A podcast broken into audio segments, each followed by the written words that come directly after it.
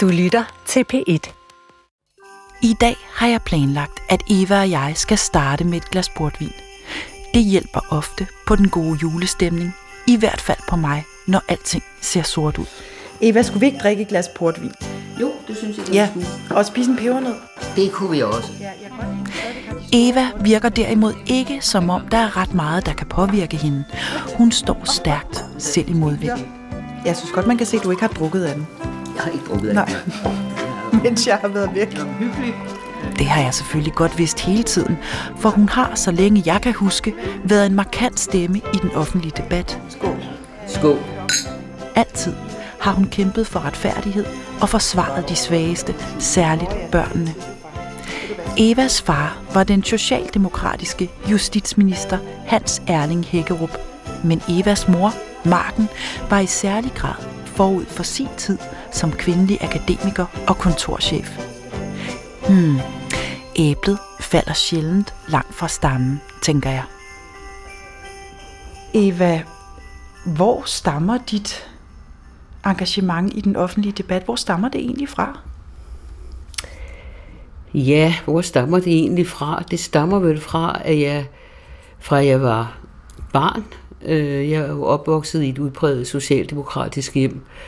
Og dengang, der var socialdemokraterne, det var meget vigtigt for dem at hjælpe de svage og vise solidaritet og den slags. Og det var noget, min mor indpodede i os som børn, at vi skulle være klar over, at nu boede vi her, og vi fik god mad hver dag, og vi fik en godnathistorie om aftenen og sådan noget, men så var det ikke alle børn, der havde det.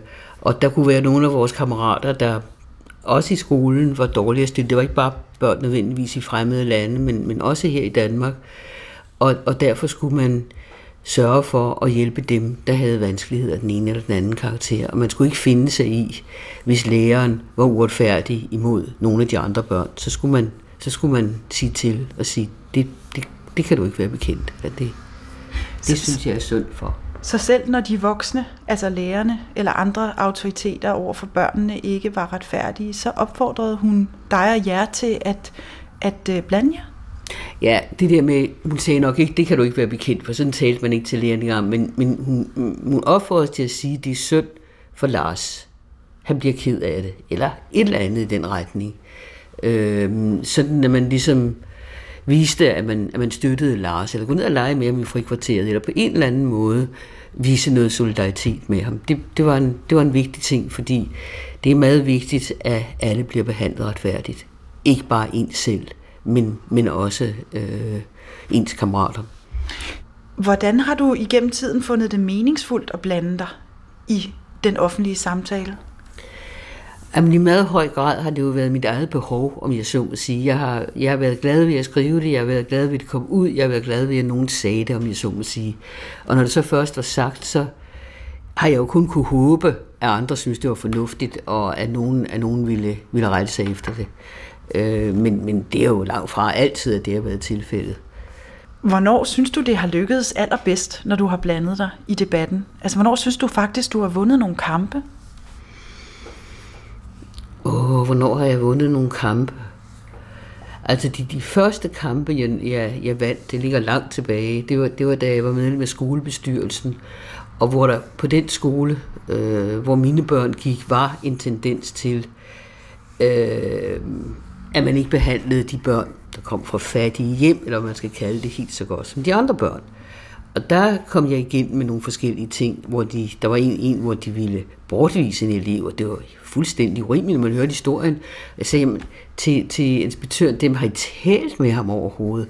Nej, men læreren sagde, så sagde jeg, I bliver nødt til, kan da ikke bare, fordi læreren siger, der kan jo være en historie bag det her, som I ikke har hørt. Og så endte det med, at hans far og jeg og drengen kom op på inspektørens kontor en tidlig morgen, og faren stank allerede på det tidspunkt af øl, og det bemærkede skoleinspektøren jo. Han sagde ikke noget, men det fremgik, at han havde bemærket det. Og så måtte jeg jo ligesom gå i brechen for den der dreng, og det endte med, at jeg fik medhold i, at læreren havde måske overdrevet den der situation lidt, og det var måske ikke helt rigtigt, at det var måske ikke ligefrem grund til at bortvise drengen. Men desværre fik jeg ikke en par måneder senere, skulle de så på hyttetur til Jylland, og denne her dreng, ham ville læreren ikke have med, fordi hun mente ikke, at hun kunne styre ham sammen med de andre børn og sådan noget. Og jeg sagde, altså, han ville så gerne med. Han havde aldrig været i Jylland, og han lovede jo bod og bedring. Han var en lidt vild dreng, det er da fuldstændig rigtigt. Og jeg sagde, jeg vil gerne tage med, og så skal jeg nok passe på ham, og hvis det går galt, så tager jeg hjem i toget med ham, ikke? Jamen, det ville læreren ikke have, og nogen omstændigheder, de skulle sandelig ikke have forældre med på sådan en tur. Hun ville ikke have med. Og det lykkedes mig altså ikke. Jeg husker, han ringede til mig der aften, før jeg skulle afsted, og sagde, jeg har pakket min taske. Tror du ikke, hun ringer og siger, at jeg godt må komme med alligevel? Så simpelthen kan vi jo håbe, skat, men nej, jeg tror det faktisk ikke, og det gjorde hun så heller ikke. Så der var desværre en kamp, jeg ikke vandt. Det var jeg virkelig ked af. Fordi jeg synes, det var så ondt mod den der dreng. Hvad var han dengang? 12 år. Det går helt ondt i hjertet. Ved du, hvad der er blevet af ham? Altså, han gik i klasse med Michael, en af mine drenge, og da han sidst, ja, det lyder vildt, men da han sidst hørte om ham, der var han i fængsel.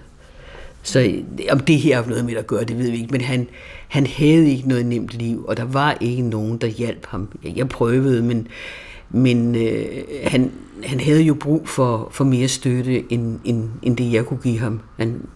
Han burde jo have haft en mentor eller et eller andet, nogen, der kunne have været forbillede for ham, nogen, der kunne have taget sig af ham, ikke? Mm. Fordi det magtede familien ikke. Mm. Men den der sorg og smerte, der enten er forbundet med ikke at vinde de kampe, man går ind i, eller når man stikker snuden frem, så får man en over snuden af sine modstandere. Hvordan har det påvirket dig? Altså, jeg er jo sådan lidt aggressiv til en stil, så jeg har ikke så meget imod, at der er nogen, der modsiger mig, så vender jeg bare tilbage. Ikke?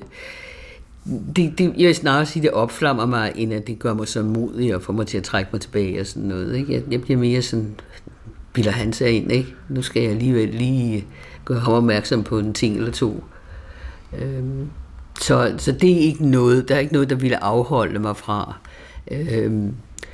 Der var også nogen, der engang skrev til mig, at jeg stod på en liste, og når din dag fik magt, så... Nå. Sådan rockermetoder? Ja, sådan et eller andet. Der stod sådan en del andre, de også nævnte på den der liste. Jeg synes ikke, det lød som om, at det var farlige mennesker. Så jeg tror heller ikke, der var ikke noget, der tydede på, at de der ville få den magt, de snakkede om. Så mon dog. Skål. Skål.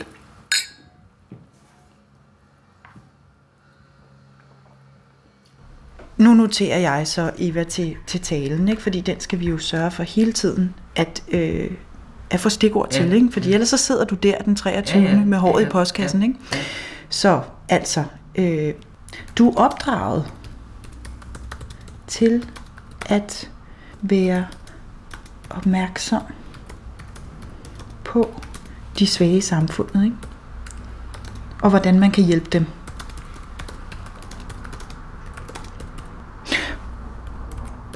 Og det har ikke bare været succeser, når du har blandet dig. Du har også haft skuffelser. Ja, det har jeg. Det har ikke været succes, men også skuffelser. Og du er ikke sart. Nej. Det synes jeg, vi skal have med, ikke? Du bliver faktisk en lille smule opildnet af modstand. Ja. Det er jo en god egenskab. Ja, både og. Det kan jo skaffe en nogle piger. Ja, det er rigtigt. Således opmuntret. Eva er i sandhed en stærk klippe, man kan støtte sig til. Jeg synes godt, man kan smage det i tørt rod. Det kan man meget tydeligt smage. Den har ikke fået en dråbe vand, den her. Der er intet i den, som er usundt. Og så synes jeg bestemt, at vi fortjener noget julemusik at slutte af med. Vi ses i morgen.